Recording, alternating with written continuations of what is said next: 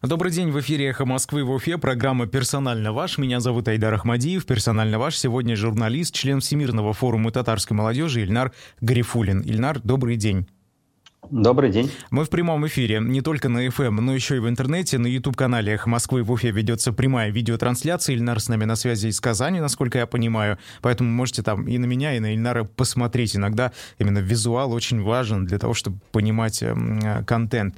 А, там же можно оставлять реплики и вопросы в онлайн-чате. Также вы можете их присылать по номеру телефона плюс 7 927 304 10 51 с помощью традиционных смс-сообщений и сообщений в Телеграме и WhatsApp.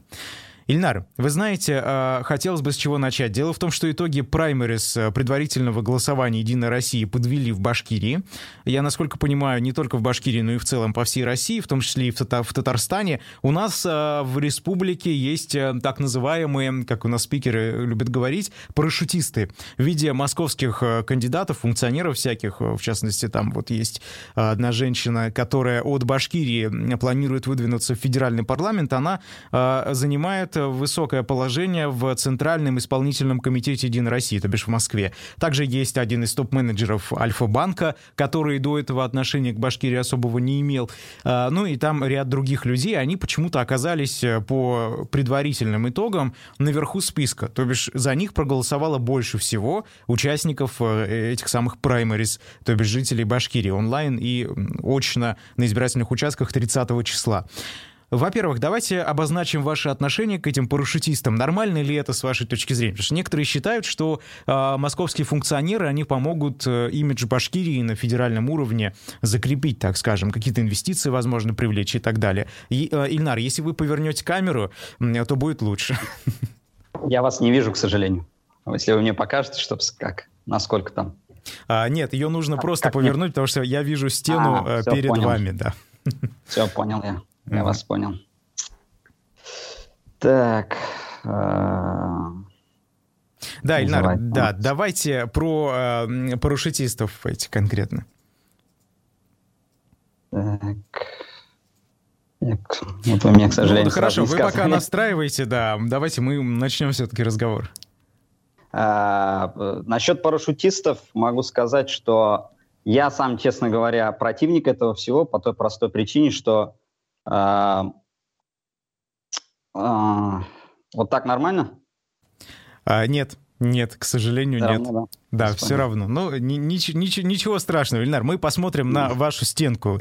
Она тоже довольно красивая, поэтому нормально. Давайте, главное у нас как... Вот все, теперь отлично. Теперь мы и вас видим, и еще и вас, слава богу, слышим. Поэтому давайте. Все, давайте.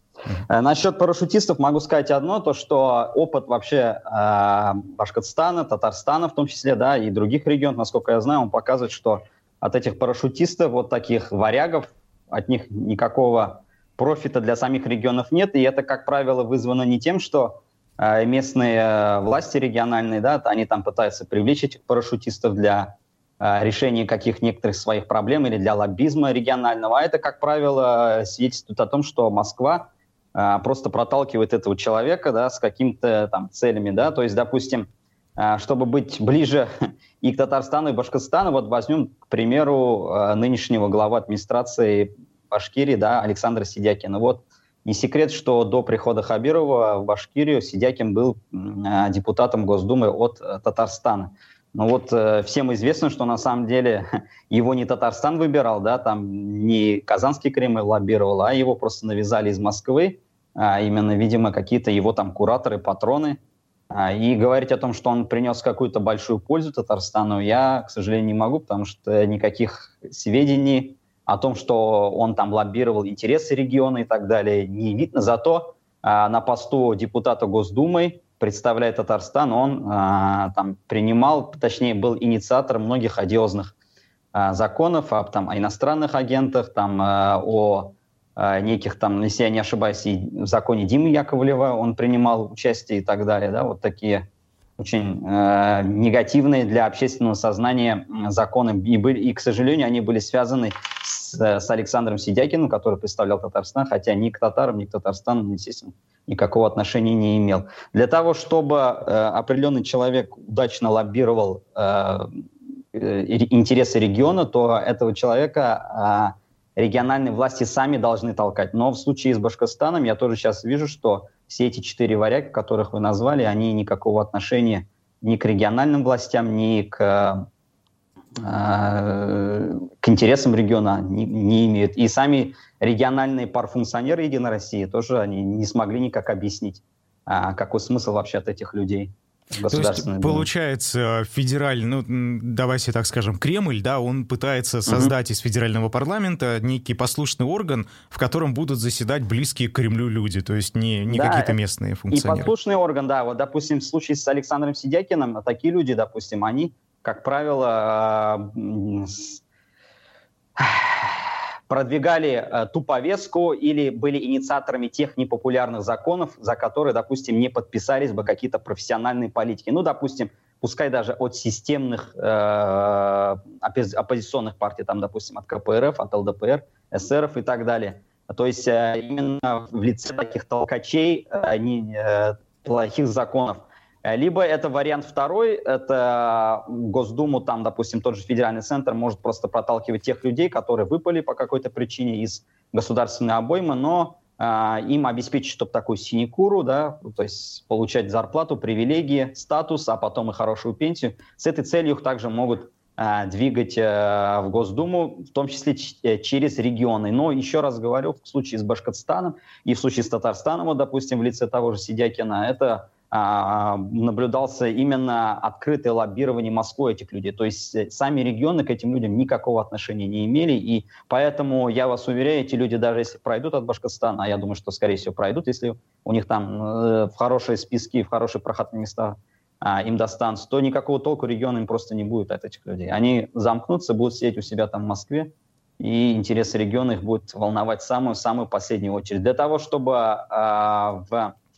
в Москве как люди продвигали интересы регионов, должна быть связка и этого конкретного человека с регионом, и причем э, должна быть связка еще и э, человека с московскими, скажем так, лоббистскими группами или там э, с правительством Российской Федерации и так далее и тому подобное. Но там, не знаю, там менеджер Альфа-банка, да, даже при самом лучшем раскладе он вряд ли а, может быть таким человеком, который имеет хорошие связи в правительстве. А таким человеком является, например, бывший мэр Уфы Павел Качкаев? Нет, я тоже не думаю, потому что и сам пока Качкаев никаких таких связях э, замечен не был, особых, важных и так далее. То есть, допустим, если бы, э, там, я не знаю, э, не знаю, там, допустим, продвигались от Башкирии люди, э, которые связаны с какими-то определенными а, влиятельными людьми в правительстве а, Российской Федерации, там, ну, условно говоря, с министром там, финансов, там, экономического развития, либо там с, с какой-нибудь там условной Собянинской группой, да, и так далее, там, с Куснулинской группой, тогда, да, можно говорить о том, что, возможно, у этого человека есть какие-то шансы. Но Качкаев нет, простите, но он ни в каких таких э, важных элитарных группах, э, имеющих большое влияние, никогда замечен не был, и сам тоже такой большой активности, даже публичной, никогда не проявлял. А ну, зачем тогда за, он за нужен? исключением э, ну, э, того времени, когда он был мэром. Я уж не буду рассматривать. Э, тогда для чего он нужен властям в следующем созыве Госдумы, а, учитывая, просто, что он даже ну, не человек из команды здесь, как Хабирова? правило, два момента. Первый момент, я думаю, что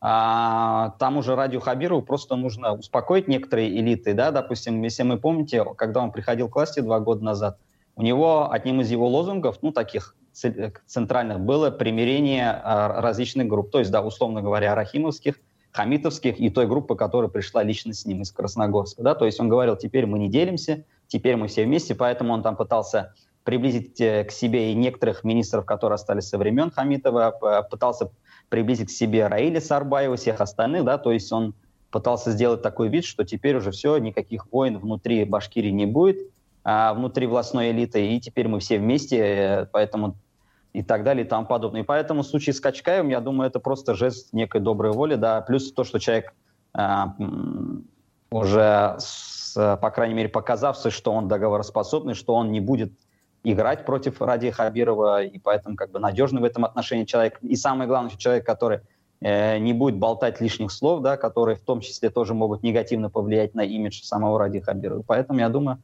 в этом случае именно конкретно с Качкаевым именно такая история. А те четыре варяга – это напрямую стопроцентная а, про продвижение Москвы, да, то есть здесь никакой инициативы ни Хабирова, никого бы то ни было, нет. Вы говорили про примирение элиты Радием Хабировым, но можно ли считать некий конфликт его администрации с изданием ПРУФУ, теперь это ПРУФы, а, конфликтом с э, Рахимовым, или это что-то иное, это конфликт скорее просто с Руфой Рахимовой? Нет, нет, это безусловно конфликт э, с Рахимовской группой, пускай даже, может быть, не с, не с самим Муртазой Губайдуловичем, но, по крайней мере, с этой группой. Проблема же, знаете, в том, в чем? В том, что когда Ради Хабиров приходил к власти, вот эта группа, бывшая за, скажем так, стоявшая за вот Муртазой Рахимовым и так далее, да, условно рахимовские, они а, полагали, что Ради Хабиров, а, будучи этническим башкиром и будучи а, противником Рустема Хамитова, предыдущего главы республики, теперь приблизит их, и они также будут играть достаточно весомую роль а, во властной а, элите Башкортостана. Пускай даже эти самые, допустим, та же Рауфа Рахимова или остальные э, не будут подняты на пьедестал, там, на какие-то высокие должности, но, по крайней мере, они будут иметь влияние, их люди будут там продвигаться на определенных должностях и так далее. Но этого не произошло, а, потому что у Хабирова, у него, естественно, как и у любого обычного человека, наверное, остался некий запал обиды, то, как его в 2008 году отсюда выгоняли, как его пытались чуть даже посадить э, в тюрьму и так далее – ну и то, что ему, естественно, не могло понравиться, то, что вот эта рахимовская группа, она пыталась так или иначе влиять на внутреннюю политику внутри республики. А как вы знаете, вертикаль власти, она не терпит конкуренции или попыток влияния. Здесь э, ради у Хабиров сам человек как авторитарный по стилю своего управления, он, естественно, полагал, что хозяин здесь я, и поэтому только я буду решать, э, какая здесь должна быть политика, кто на какой должности должен сидеть, и как, э, какое мое решение, каким образом должно освещаться и преподноситься населению и вообще, и в том числе и Кремлю, потому что средства массовой информации, как бы там ни было, несмотря на то, что у нас в стране они зажаты, прижаты, скажем, да, по всем фронтам, тем не менее, а, они формируют повестку, которая влияет не только на умонастроение граждан республики, но и на а, взгляд из Москвы, потому что те же самые аналитические записки в аппарат президента и, э, в принципе,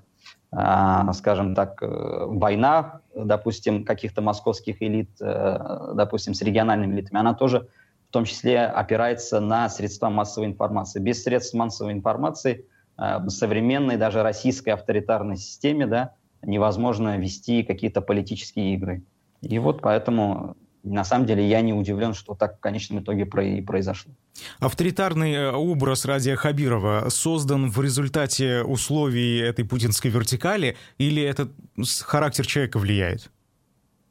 Ну, я бы сказал, э, есть такая вещь, да, как короля играет свита. Я думаю, что сам авторитарный, я-то мы, как и вы, и я, э, не имели э, чести, скажем так, быть знакомым с Радио Хабиром с детства, с молодости, поэтому не знаем его каких-то личных внутренних э, характеров. Но, тем не менее, мы можем делать вывод из других вещей, а именно то, что Ради Хабиров формировался как э, административный управленец э, внутри Рахимовской системы, да, то есть с 2003 по 2008 год он был глава администрации э, президента Республики Башкортостан, да, а в то время как раз это был, скажем так, особенно 2003 и 2005 год, это был пик э, авторитарного правления Муртазы Рахимова, и, так, и в те времена власти Республики Башкортостан не щурались вообще никаких способов для подавления там, оппозиции, для преследования СМИ и так далее. И даже вот то, что мы сейчас наблюдаем в общероссийском плане, оно в первую обкатку прошло именно в Башкортостане. То есть вот как надо преследовать оппозицию, как надо преследовать неугодные СМИ. И в те времена э, в некоторой степени э, степень такого ожесточения между властью и обществом, между властью и оппозицией в Башкирии была гораздо выше, даже 7 час, наверное, в масштабах Российской Федерации. Да? То есть, допустим, один маленький пример в разнице, то, что э, в те времена, вот сейчас вот мы можем, в принципе, себе представить, да, то, что власть в России подавляет там, оппозицию, независимые СМИ, но нам сейчас все равно трудно при себе представить, даже сейчас, то, что Э, власти э, ну, в масштабах Российской Федерации очень редко прибегают к тому, а, такой, такому инструменту, как коллективная ответственность. Да? То есть тогда, когда, э, допустим, наказывается за нелояльность не только, допустим, глава там, некого региона или мэр какого-то города, а, допустим, наказывается весь город, там, да, как весь регион, или, допустим, есть какой-то э, оппозиционер, там, Петров, Иванов, Пупкин и так далее. И после преследования его лично, то как бы преследуется вся его семья, все его друзья и так далее. Это, конечно, бывает. Вы сейчас приведете пример там с братом Алексея Навальным, но это все-таки скорее, наверное, исключение, да, то есть власти это делают в очень-очень редких случаях, а в Башкирии в середине 2000-х, начале 2000-х это имело вот самое-самое широкое, скажем так, примеры, да, в том числе, допустим, как председателем а, Конституционного суда Маратом Вакиловым, у которого там исключили сына из вуза, а, а, у которого а, завели дело на его брата, председателя колхоза, у которого там еще что-то там было. Вот, ну, таких, на самом деле, примеров было очень много. Поэтому Ради Хабиров – это плод а, вот того рахимовского а, административного, административной авторитарной системы, и поэтому то, что сейчас творится в Башкирии в этом отношении, в отношении там, прав людей, в отношении способа управления, это все а, отголосок вот тех самых времен.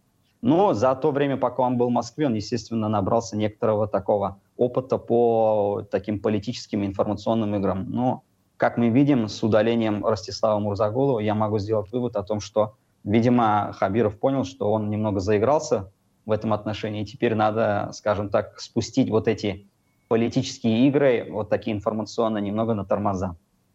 То есть вы думаете, что уход Ростислава Мурзагулова — это действительно правда, и это не какая-то политтехнологическая игра.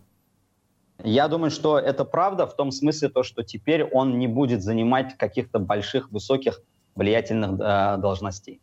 Э, я, я думаю, что у Ради Хабирова у него уже есть принцип «своих не сдаем». Я, я думаю, что, конечно, он полностью Мурзаголова в том смысле, что сделать его неким таким отшельником, да, э, там, заставит, э, скажем так,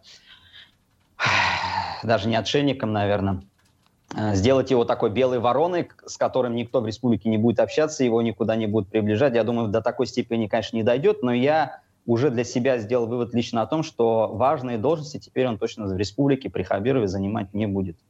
Вы знаете, некоторые говорят, что Ростислав Мурзагулов — это вообще единственная была уже, получается, персона а, в окружении Радия Хабирова, которая более-менее либеральная. То есть, ну, даже с учетом его либерального такого, так скажем, прошлого, да. А, что будет сейчас? Что, стоит ли нам после ухода Мурзагулова ждать ужесточения ситуации, в том числе и для свободы слова, ну и так далее, всех основополагающих ну, свобод человека? У нас с приходом Ради Хабира со свободой слова Башкирии так были большие-большие проблемы, и э, ваша радиостанция не даст соврать, да, сколько вы сами лично таких от, атак отбивали, лично вот на своей от, от радиостанции. А, поэтому я не вижу на самом деле причин для ужесточения именно про там, вопроса свободы слова и так далее. Может быть, какая-то конкретная вот с, с личностью самого Мурзагулова связывают несколько СМИ в Башкортостане, там не, несколько интернет-сайтов, газет. Возможно, у них будут проблемы, но в целом э, то, что именно из-за его ухода там ухудшится э, взаимодействие со СМИ, ухудшится свобода слова в Башкирии, я не вижу. В принципе, и так уже скажем так, гайки затянуты, туго, туже некуда, а если они и будут затягиваться туже, то это будет связано отнюдь не с тем, что вот здесь внутри республики такая ситуация, а с общей российской ситуацией. А насчет того, что Мурзагулов это либерал, ну, простите, я никаких причин для, чтобы так считать не видел, но если только не тот момент, что когда он был сидел в Красногорске, он там пытался от какой-то либеральной партии пройти, да, по-моему, правое дело или какое Угу. Или, или даже... Или, а, от Парнаса, по-моему, если не ошибаюсь. Ну, от такой оппозиционной либеральной партии. Других причин нет. Понимаете, для таких людей, как Мурзагулов, вся вот эта либеральщина, да, ну, в таком, не смысле либерализма, я не, не пытаюсь вот критиковать либерализм, а именно а, такой а, образ либерализма, такого массовом сознании, да, либеральщина, она для него это только инструмент. Это инструмент управления. То есть они пытаются из себя там строить таких креативных, современных людей, но внутри у них все равно сидит э, тот же авторитарный зверь, э, поэтому это они использовали вот те же самые СМИ, э, те же самые там способы для одного только для решения своих личных проблем и для того, чтобы там, не знаю, там стравливать между собой тех же противников, допустим, администрации Ради Хабирова, да, то есть, допустим, если вот ближе к нашему, к нашему вопросу подходить, да, то есть того же, допустим, Мурзаголова связывали а, с ухудшением, допустим, отношений между Татарстаном и Башкортостаном, татаро-башкирские проблемы. Но для него это не говорило о том, что у него такие личные сам, сами взгляды идеологические, а это просто был для него способ управления, то есть а, способ для отвлечения масс э, той же башкирской общественности, да, для, там, для борьбы с другими какими-то, э, допустим, силами, да, или, допустим, в случае с, с тем же с Куштау, то же самое, когда же он пытался демонизировать защитников Куштау, это же тоже была попытка именно с таким образом сделать, чтобы либеральная общественность, допустим, не стала поддерживать тех же защитников Куштау. До этого он их называл там экстремистами, ваххабитами. Это понятно, что либеральная общественность не может иметь ничего общего там, mm-hmm. с религиозными радикалами. Вот это для него это просто способ управления. Он сам таким не является на самом деле. Мы сейчас прервемся буквально на несколько минут и продолжим наш разговор. Я напомню, персонально ваш сегодня журналист, член Всемирного форума татарской молодежи Ильнар Гарифулин. Продолжаем эфир программы «Персонально ваш» на «Эхе Москвы» в Уфе. Меня зовут Айдар Ахмадиев. Я напомню, «Персонально ваш» сегодня журналист, член Всемирного форума татарской молодежи Ильнар Гарифулин. Мы э, говорили в первой половине об уходе Ростислава Мурзагулова. И знаете, я не успел задать один самый короткий, наверное, вопрос, на который хотелось бы получить тоже короткий ответ, если можно. Уход Мурзагулова — это больше хорошо или больше плохо? Для ну, э, наверное, людей? Больше хорошо. Для людей, естественно, это, скорее всего, хорошо. Хорошо в любом случае, вообще ротация кадров – это всегда плюс. А в случае с тем, что Мурзагулов был э, таким, э, скажем так, человеком, который сам создавал конфликты, он генерировал эти конфликты, в том числе общественные, и поэтому, естественно, его уход будет лучше. Хуже, кстати говоря, в какой-то степени может быть и самому Хабирову по одной простой причине, то, что Мурзагулов, конечно, создавал ему проблемы, но он сам на себя оттягивал некий этот негатив, да, то есть э, на его фоне там Хабиров, как человек такой вроде как отстраненный от этих всех конфликтов, он э, как бы смотрелся более таким презентабельным. Теперь, если будет такой человек более слабый в информационном плане, то весь негатив, который создает правительство Республики Башкортостан, администрация главы, она теперь уже будет идти на самого Хабирова лично. А вы думаете, не найдется Мурзагулов 2.0? 2.0, естественно, не найдется, потому что, как бы негативно мы к нему не относились, он человек в этом некоторой степени талантливый, талантливый в том числе в своей провокационности, да, я думаю, что такого второго провокатора информационного Хабиров точно не найдет. Но смотрите, часто в телеграм-каналах, в соцсетях тех же самых э, объектом этого негатива общественного, так скажем, да, э, становится Азат Бадранов, вице-премьер. Угу. Да, не да, может да. ли он просто тоже стать такой некой мишенью? А, у Бадранова одна проблема в том, что он не может быть таким же своим для многих людей. Это, то есть, допустим, э, Мурзагулов был своим для Хабирова, том человеком его команды.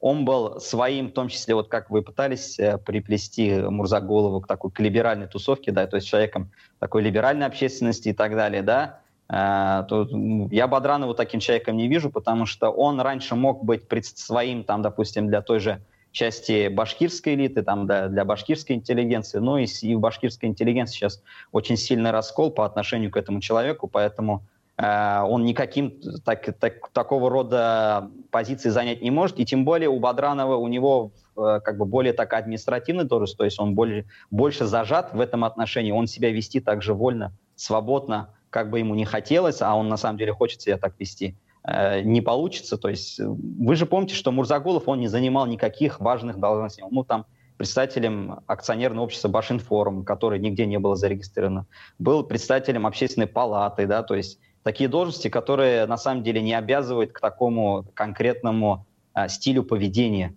А Бадранов не может, он вице-премьер, поэтому ему придется так или иначе сдерживать себя. Ну что это, это говорит о том, что наша республиканская элита, она просто возьмет и закроется? От общественности, ну полностью? Я думаю, что она не, не сможет закрыться, но э, в том смысле то, что э, будет некая больше закрытости, будет больше, э, не будет больше таких э, знаковых событий для того, чтобы мы с вами, вот как журналисты, обсуждали. Я в этом уверен. Потому что Мурзагулов, он сам на пустом месте всегда создавал информационный повод. Это вот с точки зрения э, управления процессами, с точки зрения пиара, политтехнологии, это очень правильно. Допустим, ну, допустим, к примеру, да, там, э, допустим, есть проблемы с въездом там, в город Уфу, да, там сейчас вот опять закрывают Бельский мост. Э, это, естественно, вызывает негатив у населения, и все там СМИ начинают это обсуждать, какие-то депутаты могут обсуждать. Что в этой ситуации лучше всего сделать для политтехнологов власти? создать некий искусственный конфликт. Ну, допустим, там, не знаю, там, вот как в случае там, э, с той художницей Аленой Савельев, да, то есть на пустом месте создать какой-то конфликт, его раздуть, чтобы все обсуждали вот, это, вот этот вопрос, а не допустим, проблему с тем же выездом, э, с южным выездом из Уфы. То бишь перетягивать То есть, внимание. Да-да-да, это, это же очень... Э, вот если, Ахмад, Айдар, вы же как бы тоже являетесь журналистом, да, как, насколько я слышал, защищали даже, собираетесь защищать диссертацию, вы знаете, что одним из способов управления в информационном плане это является отвлечение внимания. Это самый скажем, одни из азов э, вот этой информационной политики. Вот Мурзагулов этим всегда занимался. Я просто не вижу, что его сможет заменить такой же по креативности человек, готовый именно таким же образом оттягивать э, э, внимание на другие вещи или оттягивать негатив лично на себя. Таких людей уже не будет в любом случае. Но для общественности, естественно, лучше, потому что, я же говорю, э, люди же не, не, не мыслят такими высокими материями, там, креативность, отвлечение внимания. И вот Мурзагулов создает негативный какой-то фон, да, у людей вызывает ненависть. Естественно, для общества, для каждого его представителя это плохо. Теперь таких людей не будет, для общественности это, естественно, плюс. Но Хабирову я вот, допустим, не уверен, что это для него лично будет большим плюсом. А, как но раз... краткосрочно угу. будет плюс, но, допустим, через пару-тройку месяцев эти же проблемы не решатся, которые сейчас стоят перед э, республикой, перед администрацией Хабирова. А такого человека, который бы оттягивал внимание на себя, уже не будет. Угу. Вопрос вам, Ильнар, задают. Как вы думаете, смягчится ли политика Республики Башки... Башкортостан по отношению к татарам Башкортостана? Ослабеет ли башкиризация татар и башкир-пропаганды в республиканских СМИ после ухода Ростислава Мурзагулова? Я лично так не думаю по той простой причине, что это в большей степени было связано не с ним лично. Он сам был генератором неких таких скандалов, да, э, некоторого рода, но говорить о том, что он был идеологом вот этого процесса, что это была только его идея личная, нет. Он занимался сопровождением информационным всего вот этого процесса. Но он не был идеологом. В большей степени этим сейчас занимается и изначально занимался Азат Бадранов, это вице-премьер по межнациональным отношениям. Еще в те времена, тогда, когда он был главой управления по общественно-политическому развитию. Потому что все вот эти люди, которые занимаются в том числе вот этой пропагандой башкиризации, да, вот эти а, у нас господа этномародеры, там Юлдаш Юсупов, там Азат Бердин, а, там остальные, они же его личные друзья Азата Бадранова, поэтому пока Бадранов сидит, эта политика будет идти в любом случае. И это первый момент. Второй момент – это проблема еще во взаимоотношениях между двумя интеллигенциями, башкирской и татарской. А, на самом деле там есть очень много проблемных моментов во взаимоотношениях, которые, наверное, минимум лет там 30-40, а максимум и все 100 лет. Поэтому пока эти проблемы не решены, сам процесс, э, сама проблема не решится. Но вот именно в такой острой фазе, да, которая там для всех людей будет видна, она лично связана только с Азатом Бадраном. Это мое личное мнение, потому что э, всем двигателем вот этих процессов был он. И, в принципе, вот эти все люди, которые это, этим занимаются, они все под, э, пользуются его личной поддержкой. Они его друзья. Еще, наверное, со студенческой скамьи уже лет 10 назад. Mm-hmm. По крайней мере, таковым были. А, Ильнар, у нас мало времени. Давайте э, коротко, если можно. Э, вице-премьером правительства Башкирии недавно был назначен Умар Паша Ханалиев. Человек, который, по словам Радия Хабирова, всю жизнь проработал в спецслужбах э, в КГБ СССР, в ФСБ. Вот я задаю такой вопрос. Мне просто интересно мнение э, наших спикеров. Все-таки как вы оцениваете, откуда, во-первых, эта инициатива пришла? Это, опять же, про, наверное, разговор про неких парашютистов, только не депутатов, а чиновников, да? А, и что это принесет э, Башкирии?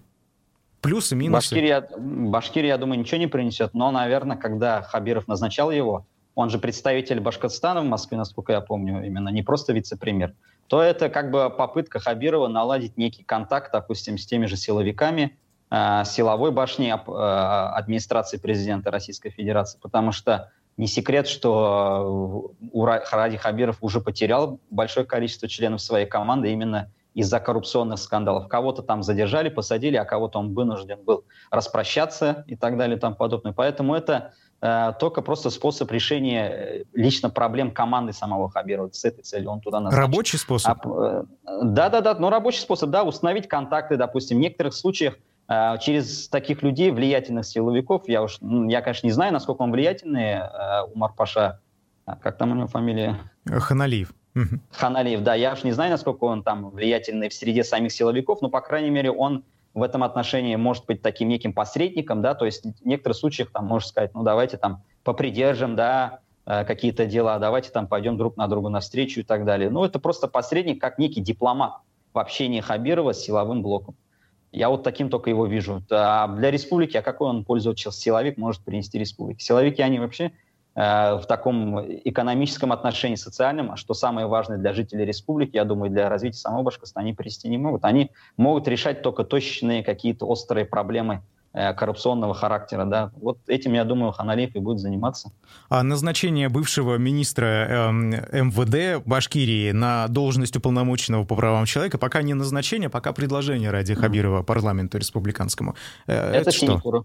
Это синекура. Это обычная синекура. То есть это попытка э, того же Закамалдина, насколько я помню, у него были какие-то конфликты с с командой Хабирова. И поэтому вот Хабиров для того, чтобы не заиметь в его лице какого-то своего врага, тем более, что у него, у бывшего министра МВД, я думаю, большие толстые папочки имеются на некоторых э, членов команды Хабирова, вот э, он ему предложил такую синекуру, да, то есть особо ничем не заниматься, особо не париться, но получать за это зарплату, получать, получить за это некий статус, кабинеты. Поймите, для таких людей, которые были во власти, у них совершенно иной психотип – а, им, понимаете, важно не только деньги. Я думаю, что с деньгами-то у них проблем нет. Им самое важен статус. Они не могут просто так вот, э, вчера еще имея там личного водителя, личный кабинет, все регалии, там э, какие-то возможности, и в одночасье этого лишиться. Для них это смерти подобно. Это все равно, что, я не знаю, там, наложить на себя руки. Поэтому для них очень важно иметь некий статус. И вот Хабиров как бы для бывшего министра МВД дал такой статус. Ну, я то есть вот это, это никак связать. не поможет э, защите прав человека в Башкирии? Нет, нет, конечно, как это может помочь? Это у нас а, вообще эти уполномоченные по правам человека, они в российском масштабе-то особо правами человека не занимаются. А почему они в Республике Башкортостан будут заниматься? Ну вот по Конечно, словам нет. Это журналиста. Просто, это просто синекура. Это просто синекура, обыкновенная синекура, поэтому. По словам журналиста Марата Гариева, он где-то комментировал, что Москалькова, уполномоченная по правам человека именно на федеральном уровне, она э, даже в либеральных кругах находит положительные отзывы якобы. Вы можете такое сказать? Ну, не знаю. А, насколько я знаю, ее положительный отзыв был в том смысле, то, что она там шла на контакт, но практическом смысле был ли, была ли польза от Москальковой, я вот не слышал, лично говоря. Mm. Что она решила какую-то конкретно очень важную проблему, именно важную, общественно важную, потому что уполномоченный по правам человека, он там не должен заниматься, допустим, условно говоря, там, защитой там, каких-нибудь э, отдельных случаев, там, ну, мелких, она должна заниматься некими глобальными, общественно значимыми вопросами, которые, допустим, волнуют все общество России. То есть комплексно Но подходить. Так, да, комплексные, ну, допустим, или, допустим, есть какой-то большой скандал, связанный, допустим, с правоохранительными органами и гражданами Российской Федерации. Вот она э, с точки зрения защиты именно прав граждан Российской Федерации, она должна заниматься именно общественно такими значимыми вопросами, э, с большими скандалами. Но э, случаев тогда, когда она решала такие вопросы, нет. Весь ее плюс заключается в том, что, как говорят, она идет на контакт там, со СМИ, с какими-то там а, не знаю, правозащитными активистами, но идти на контакт и решать вопросы – это совершенно разные вещи. Она же должна там, сидя на этой должности, решать проблемы, а не просто там изображать а, готовность идти на контакт. Хотя mm-hmm. это тоже, конечно, важно. А с этой точки зрения нет, нет, конечно, нет.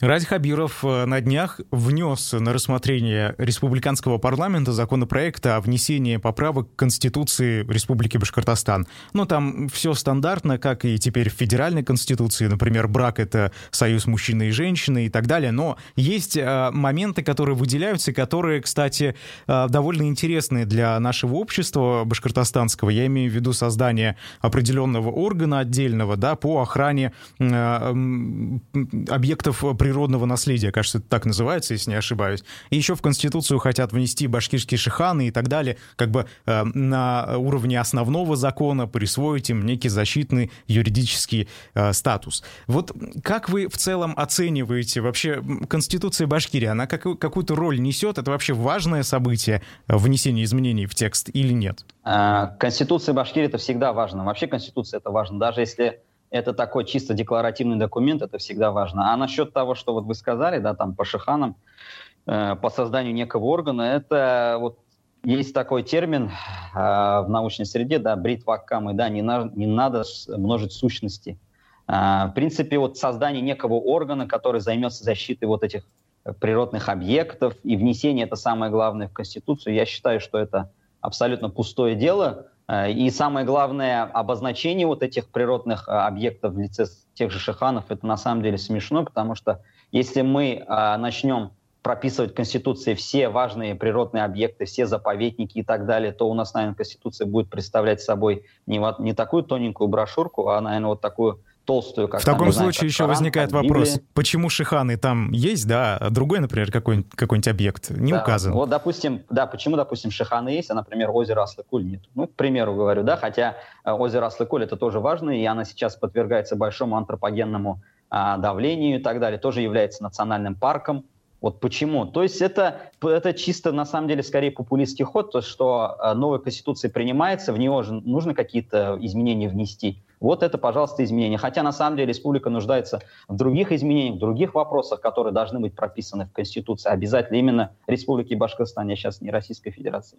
Насколько, Но этих вещей нет. Насколько важную роль играет Конституция Республики Татарстан? И, кстати, что у вас там с основным законом? Вносились ли а какие-то правки? Э, ну, насколько я знаю, э, в Конституции Республики Татарстан о каких-то изменениях я абсолютно не слышал. И самое главное, я не слышал о том, что были предложения по внесению в, них, в него каких-то изменений в связи вот с этой последней конституционной реформой. Но там, насколько я знаю, были вопросы о том, что закроют э, Конституционный суд, вот, ну вот если только вот этого момента не учесть, но это, в принципе, ожидаемая вещь, то, что после упразднения э, вот этих формальностей, да, с принятием новой Конституции Российской Федерации, это, в принципе, было ожидаемо. Других изменений я не слышал, чтобы там общественность предлагала, э, какие-то партии. Вот в Башкортостане это было, да, там татарская общественность но год назад предлагала внести, вернуть в Конституцию Башкортостана положение о государственном статусе татарского языка. Естественно, как мы видим, а, это положение не нашло отклика у башкирских властей. А вот таких примеров, чтобы в Татарстане кто-то предлагал такие важные вещи, я не слышал ни разу. А сегодня у нас был один из чиновников довольно высокопоставленных и имеющих отношение к как раз к изменению Конституции Республики. Арсен Яникеев в гостях в эфире Уфимского разворота. Кстати, можете прослушать это интервью, кто э, захочет. Он говорил, что это как бы ну, такой общефедеральный, так скажем, тренд. Это приведение основного закона региона в соответствии с основным законом федеральным. Вот, например, он сказал, э, у нас сейчас нет президента Башкортостана, есть только глава, да, потому что президент как бы в стране может быть один, Владимир Путин, так, имеется в виду э, должность одна. В стране может быть два президента президент Владимир Путин и президент Татарстана. Вот как раз а, об этом, да, я хотел у вас спросить. В Татарстане президент до сих пор остается? А Пока что... остается, да. Пока? Будем, мы будем бороться за этот статус до конца.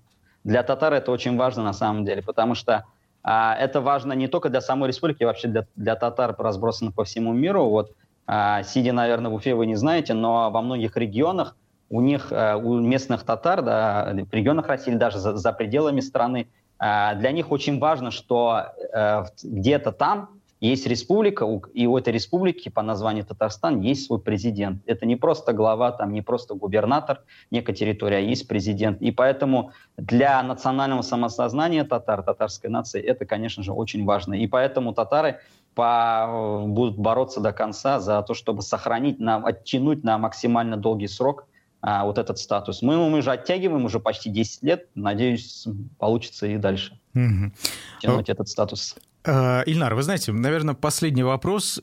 Алина Сулейманова, бывший вице-мэр Уфы, она покинула Башкортостан, переехала в Казань и заняла должность исполнительного директора телеканала ТНВ, вашего республиканского государственного. Да. Ильнар, вот я просто хотел узнать уровень э, вашей радости. Сильно рады или чуть-чуть?